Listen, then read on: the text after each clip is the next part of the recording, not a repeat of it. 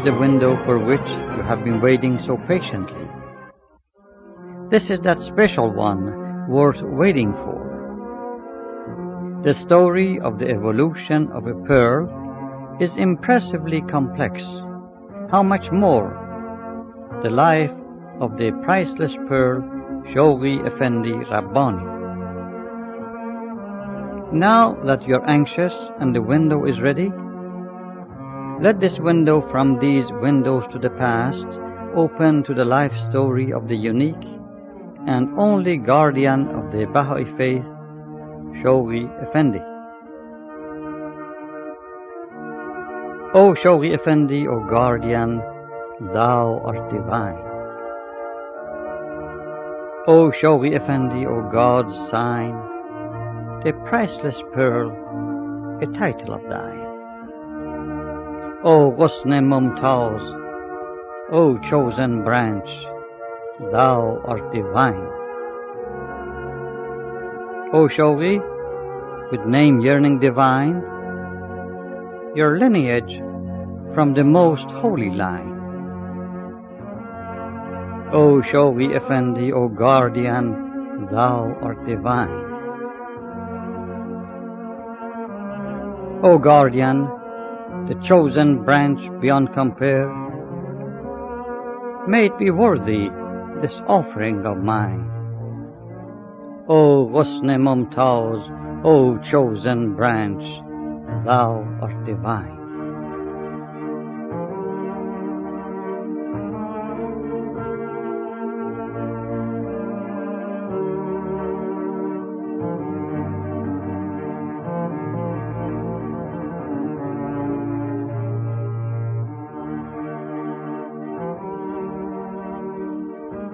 This brief presentation on the eventful and extraordinary accomplishments of Shoghi Effendi, the guardian of the Baha'i faith from 1921 until his passing in 1957, is not meant to take the place of a thorough reading of his own writings and biographies. It is meant as an introduction for new believers and inquirers to help develop an appreciation and awareness of his station, life, and work, which was absolutely essential to the unity and development of the Baha'i faith.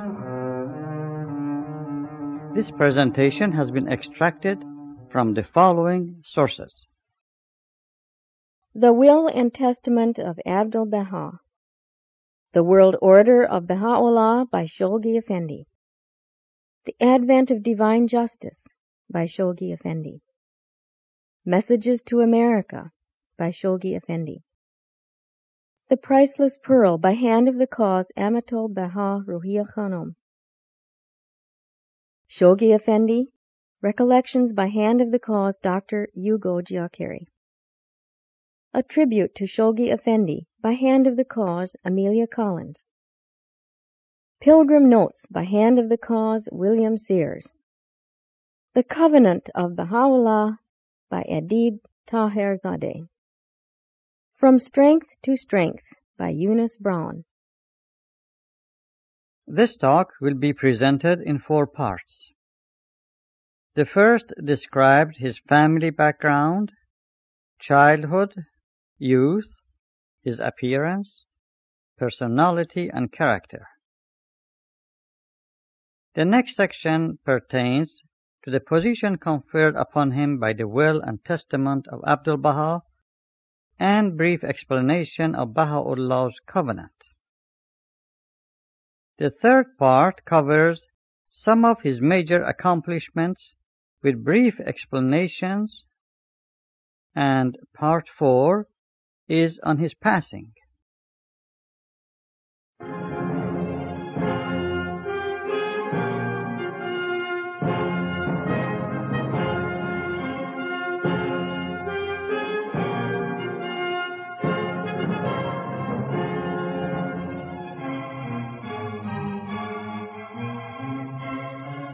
Shoghi Effendi was born on March 1, 1897, in Akka, Israel. As his great-grandfather Baha'u'llah and his grandfather Abdul Baha Abbas had been exiled there from their native country of Iran. He was the firstborn of his mother, Ziaiyeh, the eldest daughter of Abdul Baha. His father was Mirza Hadi Shirazi, a descendant of a relative of the Bab. From the time of his birth, Abdul Baha was aware of the capacity and future of his first grandson. In 1897, in reply to an inquiry from a believer in America about the biblical prophecy, "A little child shall lead them," Abdul Baha wrote, quote, "O maidservant of God, verily, that child is born and is alive, and from him will appear wondrous things that thou wilt hear of in the future. Thou shalt behold him endowed with the most perfect appearance, supreme capacity, absolute perfection, consummate power and unsurpassed might. His face will shine with a radiance that illumines all the horizons of the world. Therefore forget this not as long as thou dost live, inasmuch as ages and centuries will bear traces of him." Abdul Baha gave him the surname Rabbani, which means divine, and Shoghi, meaning one who yearns. Effendi is a term of respect, and the master called him Shoghi Effendi from childhood on, and required everyone else to address him as Shoghi Effendi. There is an account left by a Western pilgrim who observed the love between Abdul Baha and Shoghi Effendi. Quote, a small figure appeared in the open doorway, directly opposite Abdul Baha. Having dropped off his shoes, he stepped into the room with his eyes focused on the master's face. Abdul Baha returned his gaze with such a look of loving welcome it seemed to beckon the small one to approach him.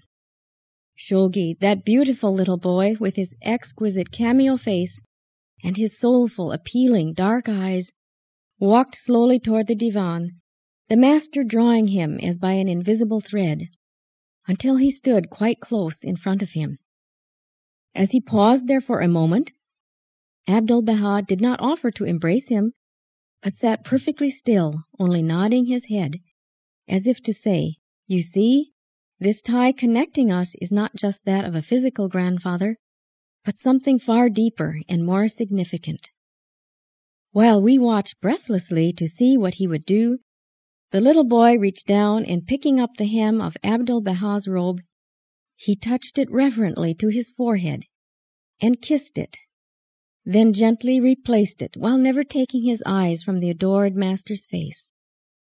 The next moment he turned away and scampered off to play.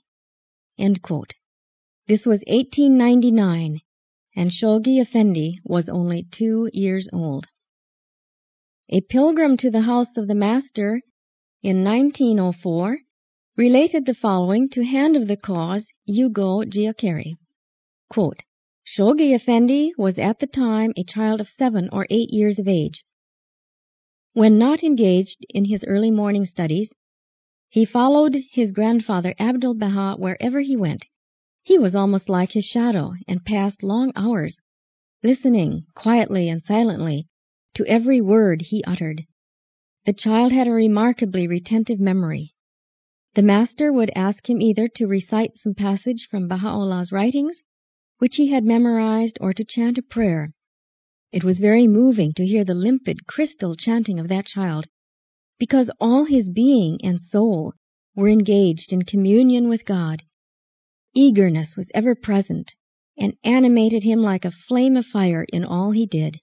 In addition to this remarkable reverential devotion and attachment to his beloved grandfather, Abdul Baha, Shoghi Effendi had boundless energy, irrepressible exuberance with his playmates, and was so fair and tender hearted that if any disagreements had occurred, he would not go to sleep until he had embraced his playmate and re-established happiness. He urged his little companions to make up their differences before they went to bed. Childhood photos of Shoghi Effendi portray a wistful, delicate face and large dark eyes with a gaze both penetrating and gentle. In the biography, The Priceless Pearl, His widow, Hand of the Cause, Amatul Baha Ruhiya Khanum, writes that his eyes were a clear hazel which sometimes changed to a warm and luminous gray. Quote, I have never seen such an expressive face and eyes as those of the guardian. Every shade of feeling and thought was mirrored in his visage as light and shadow are reflected on water. She writes that Shoghi Effendi was more akin physically to his great grandfather, Baha'u'llah, being short of stature and fine boned. The greatest holy leaf, his great aunt, would say of his hands, These are like the hands of my father. In 1912, when he was 15, Abdul Baha planned for Shoghi Effendi to accompany him on his historic journey to Europe and America. They departed together from the port of Alexandria, Egypt, but at the first docking at Naples, Italy, health authorities denied landing privilege to Shoghi Effendi and two others in Abdul Baha's party, claiming they had eye disease. Abdul Baha made every effort to change this decision, which had no basis in fact, but was a malicious interference by someone in the company of Abdul Baha who later became a covenant breaker. One can hardly imagine the distress and grief of Abdul Baha and Shoghi Effendi when they had to part, Shoghi Effendi returning to Haifa. As will be mentioned later on in this presentation, Shoghi Effendi suffered many blows and heartaches from the malice of the covenant breakers throughout his life. He was reunited with his beloved grandfather in August 1913. A physician who attended the ladies of Abdul Baha's household left reminiscences of a visit in 1910 she reports that Abdul Baha spoke to her about Shoghi Effendi as follows quote, Before his ascension into eternal light, the blessed manifestation reminded me that I must observe among my sons and grandsons whom God would indicate for his office. My sons passed to eternity in their tenderest years. In my line among my relatives only little Shoghi has the shadow of a great calling in the depths of his eyes. At the present time the British Empire is the greatest, and is still expanding, and its language is a world language. My future Vizier shall receive the preparation for his weighty office in England itself, after he has obtained here in Palestine a fundamental knowledge of the Oriental languages and the wisdom of the East. Shoghi Effendi attended school in Haifa then the American University in Beirut, graduating in 1918 as Bachelor of Arts. He then served the Master as his secretary and chief aide. In August 1918, Palestine, now the country of Israel, was liberated by the rapid and victorious advance of British forces frustrating the plan of the Turkish commander-in-chief Jamal Pasha to crucify Abdul Baha and his whole family. After World War I, the doors were opened for communications and pilgrims, making the life of the master extremely busy. Shoghi Effendi spent a happy and productive two years serving Abdul Baha as secretary and chief aide with boundless energy and devotion, helping to lift the burden from his shoulders and receiving profound spiritual influence in close communication with his beloved grandfather. Amatul Baha Ruhiya Khanum writes, quote, During these years, when the star of Abdul Baha's fame was rising, Shoghi Effendi had the opportunity of observing how the master dealt with high officials and the numerous men of distinction drawn to one whom many regarded as little less than an oriental prophet and the greatest religious figure in Asia, as well as how the master conducted himself in the face of the ever-present envy and intrigue of his enemies and ill-wishers. The lessons learned were to be reflected in the 36 years of Shoghi Effendi's own ministry to the faith of Baha'u'llah. However necessary Shoghi Effendi's assistance was to the master, the decision had been made that Shoghi Effendi would further his education in England at Balliol College of Oxford University. He started his studies there in October 1920.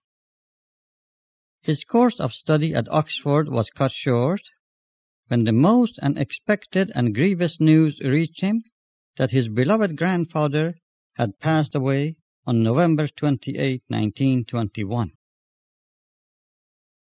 Shoghi Effendi arrived back in Haifa one month later, which was as soon as possible for him, physically weakened and crushed with bereavement.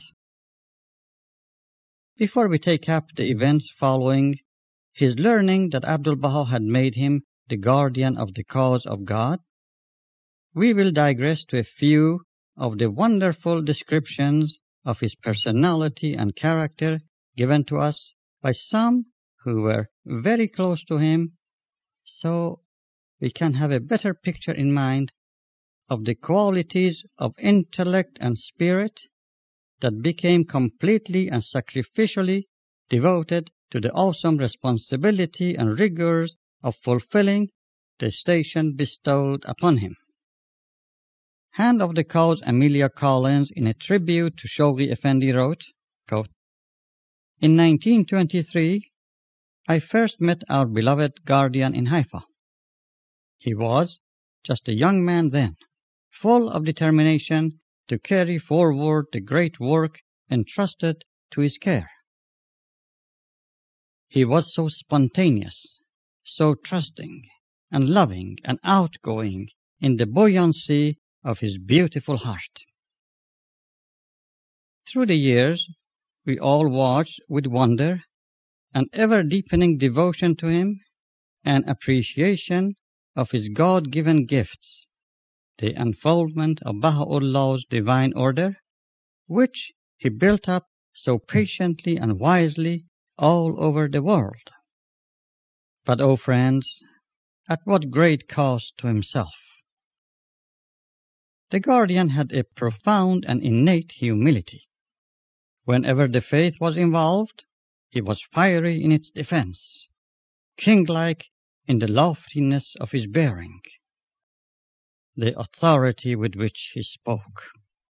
But as a human being, he was self-effacing, would brush aside our adulation and praise, turn everything we wish to shower on him towards the central figures of our faith. He would never allow any photographs to be taken of himself or give any of himself, but invariably encouraged the friends to place the master's picture in their rooms. He disliked any signs of personal worship, though he could never control what was in our hearts for him. How can I ever describe to you his eyes when he would come over to the pilgrim house and announce to us a new achievement? They sparkled with light and enthusiasm, and his beautiful face would be all smiles. In The Priceless Pearl, Hand of the Cause Amatul Baha Ruhiya Khanum writes in the chapter entitled Facets of Shoghi Effendi's Personality, quote, He was fundamentally a very tender-hearted person, and expressed this innate kindness and tenderness not only to those who surrounded him but to the believers personally in many ways. Shoghi Effendi, like his grandfather and great-grandfather before him, had a delightful sense of humor which was ready to manifest itself if he were given any chance to be happy or enjoy a little peace of mind. He was very tenacious of his purposes, very determined but never unreasonable. Although he never changed his objectives, he sometimes changed the course he had planned to take to reach them. Economy was a very rigid principle with Shoghi Effendi, and he had very stern ideas on money matters. I never saw the guardian settle a bill he had not first carefully added up, whether it was for a meal or a payment of thousands of dollars. If there was an overcharge, he pointed it out, and also if there was an undercharge. He was against extravagance, ostentation, and luxury, as such denying himself many things because he felt they were either not justified or not appropriate. The extreme reverence he showed to the twin manifestations of God and to Abdul Baha, whether in his writings, his speech, or the manner in which he approached their resting places, provides a permanent pattern for all Baha'is to follow. Whenever Shoghi Effendi was near one of the shrines, one could sense his awareness of this in his whole being. The way he walked as he neared it, the way he quietly and with great dignity and reverence approached the threshold, knelt and placed his forehead upon it, the way he never turned his back when inside the shrine, on that spot where one of those infinitely holy and precious beings was interred. The tone of his voice, his dignified lack of any levity on such occasions, all bore witness to the manner in which man should approach a holy of holies, going softly on sacred ground. She goes on to relate how the gardens in Bahji and at the Baha'i World Center in Haifa were designed exclusively by the Guardian, that the style of the Shrine of the Bab the classic design of the International Archives building were his, that the interior decorating in the holy shrines and other places connected with Baha'u'llah was chosen and placed by Shoghi Effendi, that he was unhampered by tradition and extremely original and ingenious in achieving effects. To quote, The Guardian was truly an extraordinary man there is no end to the examples that come to mind when one thinks of his nature and his achievements. He had a heart so faithful to those who were faithful to him that its counterpart could scarcely be found. In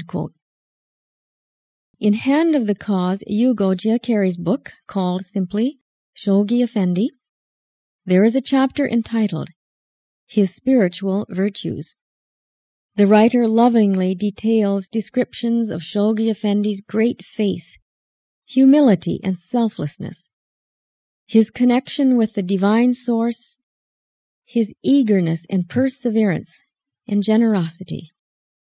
Dr. Giachery writes, quote, Of all the characteristics that Shoghi Effendi possessed, the one that I believe was at the very core of his personality and was deeply rooted in his soul was the immense faith he had, his complete reliance on the efficacy of Baha'u'llah's revelation. He clung to his teachings with a tenacity that cannot be likened to anything. His whole being was permeated with the power of the revelation, and this is the reason that all who came near him or in contact with him felt so safe, so assured, so regenerated. Of his humility and selflessness he writes, quote, Humility of a kind not yet known elsewhere was one of Shoghi Effendi's many unique virtues. A humility which came from the conviction that man's faculties are not self-created, but are a precious trust from God. Yet he emanated true pride and dignity, such a regal dignity that raised him far above any man I have yet met or known. He never placed his personal interest or desire ahead of his functions as guardian. Those who were near to him inevitably felt that his life was something to be fully expended in the service of God and humanity, in a dedication unlike that of any other human being.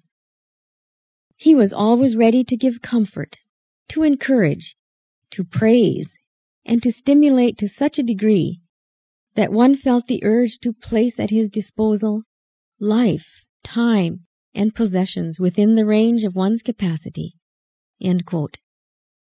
About Shoghi Effendi's involuntary connection with the divine source, Dr. Giachery writes, quote, Shoghi Effendi, like a sensitive instrument connected to the source of all powers, reacted involuntarily to the most imperceptible spiritual impulse, which activated his organism, making him capable of executing and discharging all functions and responsibilities related to the cause of God, without the slightest probability of error. This analysis, made at the very first meeting with him, explained to me clearly and conclusively the meaning of divine guidance and infallibility, two things that Shoghi Effendi could not voluntarily choose or control. A few times I had the great blessing of being permitted to accompany Shoghi Effendi to the shrines. As we walked along the paths of the gardens, I was very close to him, and there came a feeling I cannot well describe. He walked with much dignity and grace, his fine, intelligent face glowing with an inner light. During my lifetime I have met several kings and many great personages in the scientific, political, and ecclesiastical worlds. But never have I had the feeling of rapture and bliss that I felt in those unforgettable moments when I was so close to Shoghi Effendi.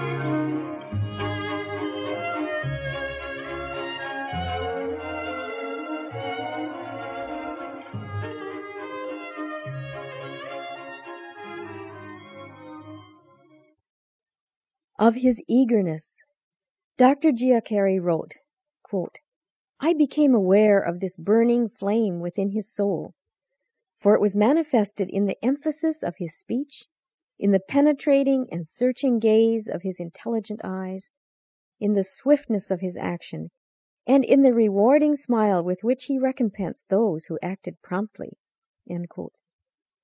Of his perseverance. Perseverance was one of Shoghi Effendi's most noble qualities and taught me many a lesson.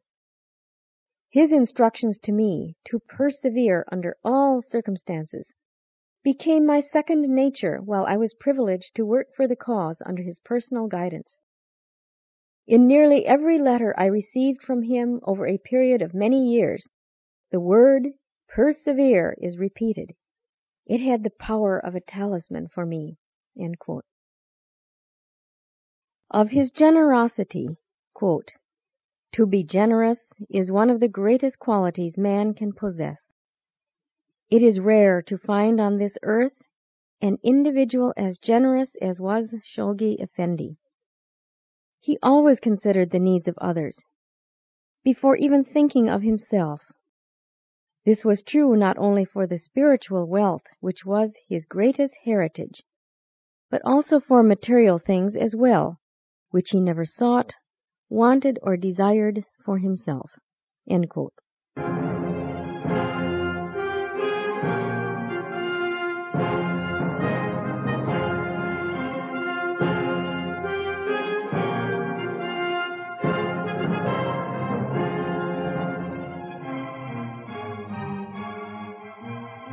Part 2 is on the declarations in the will and testament of Abdul Baha, establishing his firstborn grandson Shoghi Effendi to be the sole interpreter and guardian of the Baha'i faith after the passing of Abdul Baha.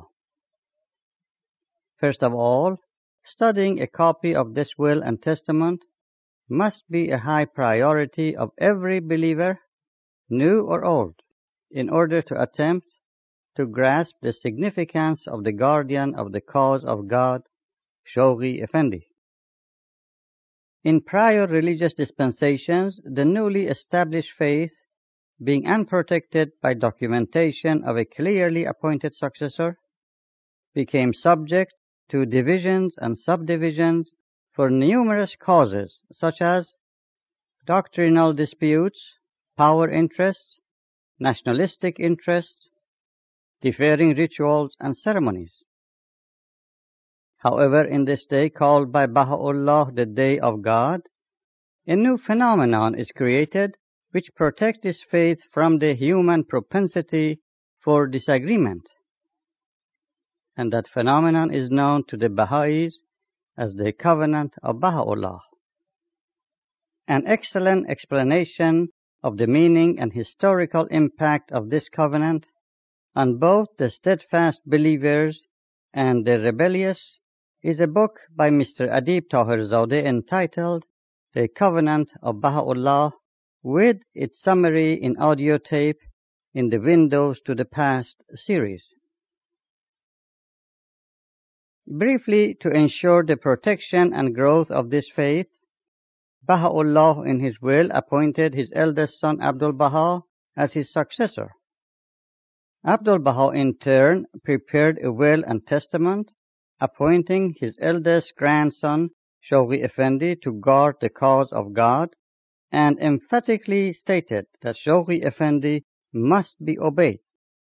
Quote, O ye the faithful loved ones of Abdul Baha, it is incumbent upon you to take the greatest care of Shoghi Effendi, the twig that had branched from the fruit given forth by the two hallowed and divine Lote Trees, that no dust of despondency and sorrow may stain his radiant nature, that day by day he may wax greater in happiness, in joy and spirituality, and may grow to become even as a fruitful tree. For he is, after Abdul Baha, the guardian of the cause of God the Afnan, the hands of the cause, and the beloved of the Lord must obey him and turn unto him. He that obeyeth him not had not obeyed God. He that turneth away from him had turned away from God, and he that denieth him had denied the true one. For those unfamiliar with some terminology, two hallowed and divine Lote Trees refer to the two manifestations of God, the Bab and Baha'u'llah, to whom Shoghi Effendi is related. Through his mother, he is related to Baha'u'llah, and through his father, to the family of the Bab. Afnan refers to relatives of the Bab. Hands of the cause refers to four specially devoted, selfless, and capable believers chosen by Baha'u'llah for certain duties. Thirty years later, Shoghi Effendi appointed several more believers as hands of the cause being given the authority to do so by Abdul Baha in his will and testament. Abdul Baha's will and testament is about 23 pages in English translation and was written in three parts. In it are clear explanations about the power of the covenant of Baha'u'llah and Abdul Baha's grievous experiences caused by those who rebelled against the covenant. In this will, Abdul Baha praises Shoghi Effendi as the quote, most wondrous, unique, and priceless pearl that doth gleam from out the twin surging seas, end quote. And, quote, the blessed and sacred bough that had branched out from the twin holy trees. Well is it with him that seeketh the shelter of his shade, that shadoweth all mankind. Abdul Baha declares that both the Guardian and the Universal House of Justice are, quote, both under the care and protection of the Abha Beauty, under the shelter and unerring guidance of His Holiness the Exalted One. Whatsoever they decide is of God. End quote. The term Abha Beauty refers to Baha'u'llah, and His Holiness the Exalted One refers to the Bab. Also in this document, Shoghi Effendi was referred to as Ghusn-i-Mumtaz, or the chosen branch. Abdul Baha mandates Shoghi Effendi to expound the words of God, to appoint hands of the cause of God and direct them, to be the sacred head of the Universal House of Justice, to accept money offerings to be expended for the advancement of the faith, and to appoint his successor. The guardian was unable to appoint a successor because there was no existing person who could fulfill the specific requirements Abdul Baha laid down for the successor to Shoghi Effendi. For further details, please refer to the will and testament of Abdul Baha.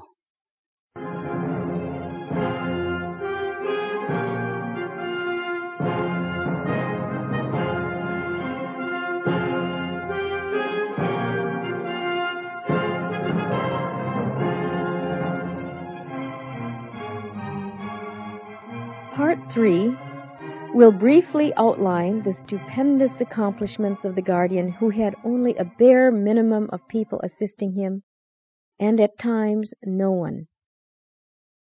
These include his establishing the divinely ordained administrative order, setting into motion three teaching plans, purifying the faith from destructive association with covenant breakers, an immense amount of communication with national spiritual assemblies and individuals, receiving the pilgrims, writing books, expounding and interpreting the teachings of Baha'u'llah, erecting the superstructure of the Shrine of the Bab and the International Archives Building, making the gardens around both the shrines of the Bab and Baha'u'llah, translating into English the major writings of Baha'u'llah, maintaining relations with officials in Israel, extending Baha'i properties on Mount Carmel, and appointing and directing the hands of the cause.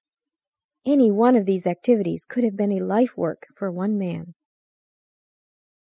In the same month, January 1922, that Shoghi Effendi learned that his beloved grandfather Abdul Baha had appointed him to be the guardian, the chief covenant breaker who had rebelled against Abdul Baha, became emboldened and demanded that the civil authorities make himself the custodian of Baha'u'llah's shrine. When this failed, the keys of the holy tomb were forcibly seized from the Baha'i caretaker. The governor of Akka intervened, taking the keys and posted guards at the shrine. On top of this blow to the young guardian came another that the blessed house of Baha'u'llah in Baghdad was confiscated by the government of Iraq. Before the guardian had any time to recover from his bereavement of the passing of the master, and his shock at being appointed the sole head of a loosely organized cause, he found himself and the cause facing malignant enemies. He called a meeting in March 1922 of several of the most devoted and able Baha'is from Europe, Asia, and America to consult about the feasibility of electing the Universal House of Justice for the protection of the faith. But it was concurred that before this could be done, it must have a firm foundation, which would mean establishing local and national assemblies in those countries where there were Baha'is. The friends who had come to support and consult with him were then sent home with instructions to begin this work under his direction. By April, though, the strain of what he was being put through became unbearable.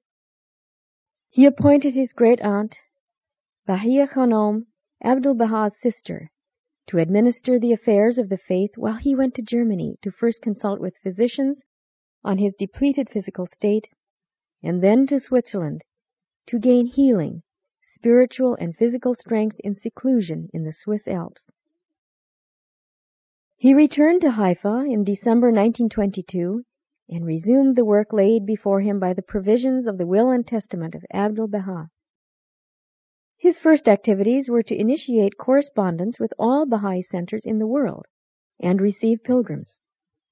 This in itself was a full-time job, but the joy of it was beclouded by the continuing evil machinations of the covenant breakers, those souls lost in the wilderness of self and passion, who imagined they could bring the cause of God to naught. He appealed to the civil authorities and had proof of his right, through the will and testament of Abdul Baha, to be the legitimate keeper of the shrine of Baha'u'llah. The matter was decided in his favor, and the safe keeping of the point of adoration of the Baha'i world was secured, but all efforts to regain custody of the house of Baha'u'llah in Baghdad were frustrated, and still are to this day. The final chapter and victory on that remains to be revealed. One of the first things that the beloved guardian did in 1922 was to clarify the relationship he wished the Baha'is to have with him. In letters to the Baha'is of several countries he stated that he wished to be known as one and only one of the many workers in his vineyard, to be regarded in no other light but that of a true brother united in common servitude to the Master's threshold, to refer to him only as Shoghi Effendi. In the dispensation of Baha'u'llah written in 1934, he stated, quote, There is a far, far greater distance separating the guardian from the center of the covenant than there is between the center of the covenant and its author. End quote. In that passage, the center of the covenant refers to Abdul Baha and author refers to Baha'u'llah. To continue with the quote, though overshadowed by the unfailing, the unerring protection of Baha'u'llah and the Bab, and however much he may share with Abdul Baha the right and obligation to interpret the Baha'i teachings, he remains essentially human and cannot arrogate to himself under any pretense whatsoever the rights, the privileges, and the prerogatives which Baha'u'llah has chosen to confer upon his son. This chapter goes on to state that he must not be addressed as Lord, Master, or His Holiness, nor to be prayed to nor to celebrate his birthday. To return to the subject of the building up of the administrative order, which must be the firm foundation for the universal house of justice. In the early years, not all the believers were aware of the need for administrative organization to evolve within the faith. Indeed, many felt that the lofty spiritual ideals and foresighted social principles in the Baha'i teachings would somehow permeate the world at large and affect changes for the better. Some actually felt that to impose organization would spoil the spirituality of the cause they loved. Therefore, they had to be patiently and lovingly guided by the guardian to accept the necessity and beauty of the administrative order conceived in the revelation of Baha'u'llah and expanded upon in the will and testament of Abdul Baha. Shoghi Effendi did this by expounding and elucidating the basis and future of the administrative order in series of letters to national spiritual assemblies. For example, the system of Baha'i administration is not an innovation imposed arbitrarily upon the Baha'is of the world since the Master's passing, but derives its authority from the will and testament of Abdul Baha, is specifically prescribed in unnumbered tablets, and rests in some of its essential features upon the explicit provisions of the Kitab-i-Aqdas.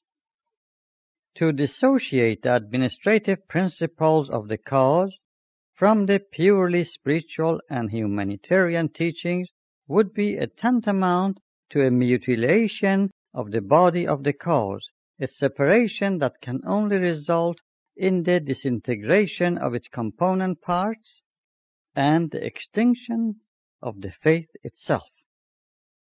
In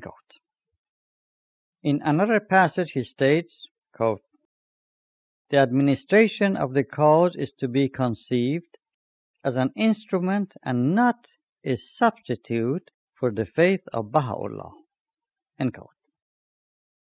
He goes on to explain that the international character of the cause, the complexity of its affairs, the diversity of its adherents, necessitates administrative machinery that will ensure the unity of the faith, the preservation of its identity, and protection of its interests.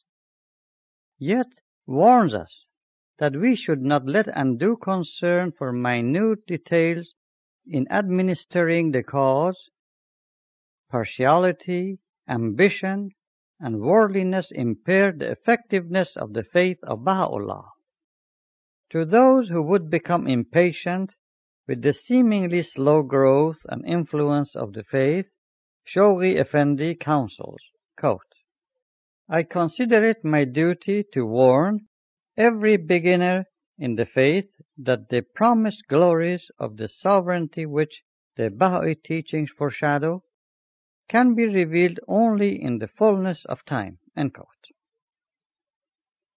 He further states in this letter, which is the first letter in the compilation called The World Order of Baha'u'llah, that the implications of this sovereignty are too far reaching for this generation to grasp and fully appreciate, and that the storms which this struggling faith of God must encounter as the disintegration of society advances shall be fiercer than any which it had already experienced. To briefly outline the expansion of the administrative order, which Shoghi Effendi stated is both the nucleus and the pattern of the New World Order, the following were accomplished under his loving and patient, but always firm direction. Establishment of national spiritual assemblies, from none in 1922 to 56 in 1963, the concluding year of the Ten Year Crusade. Formation of local spiritual assemblies was accelerated. Baha'i publishing trusts and summer schools were formed. Local and national Baha'i funds were established. The Declaration of Trust and Bylaws of the National Spiritual Assembly of the Baha'is of the United States and Canada in 1927 became the pattern for Baha'i national assemblies around the world for incorporation and ownership of property. Many local spiritual assemblies were also incorporated. Buildings were acquired for national centers and land was purchased in many countries for future houses of worship. All of this expansion and consolidation provided the strongly united framework upon which the Universal House of Justice was elected in 1963, exactly 100 years after Baha'u'llah declared his mission. The means by which such tremendous expansion took place was through a series of teaching plans formulated by Shoghi Effendi. This inspired the believers to make the organized response to the directives given in Abdul Baha's Tablets of the Divine Plan. For background information, it should be understood that the framework of the cause of God is upheld by three charters.